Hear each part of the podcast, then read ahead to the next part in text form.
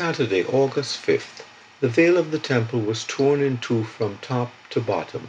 Mark 15:38. From top to bottom.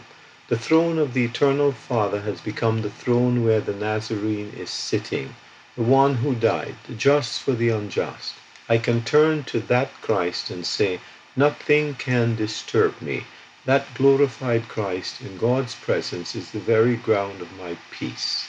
How did Christ get to this throne? Through death. If he had not died, he might have been there alone, but never in any connection whatever with poor sinners.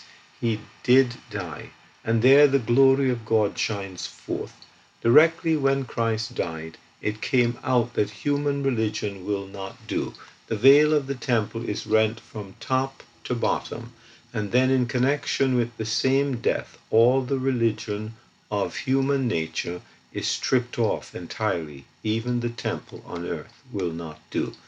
Next, we see the triumphant power of him who died over him who had the power of death. Hebrews 2:14. Some tremble at the thought of death, for not only is death the wages of sin, but a prison house where wages are to be paid. But it is not so with a simple hearted Christian. He says, If you talk to me about death, I will talk to you about Christ's death. It was the counsels of God that through his death he should nullify and bring to nothing that which had power to make me tremble.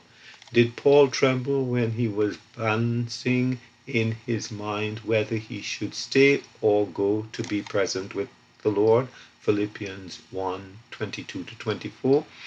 The power of death over him was destroyed because Christ had died. The rending of the veil was a most remarkable seal put on the death of Christ.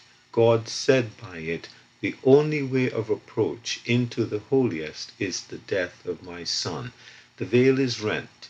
All expression of hindrance is split from top to bottom. G. V. Wigram.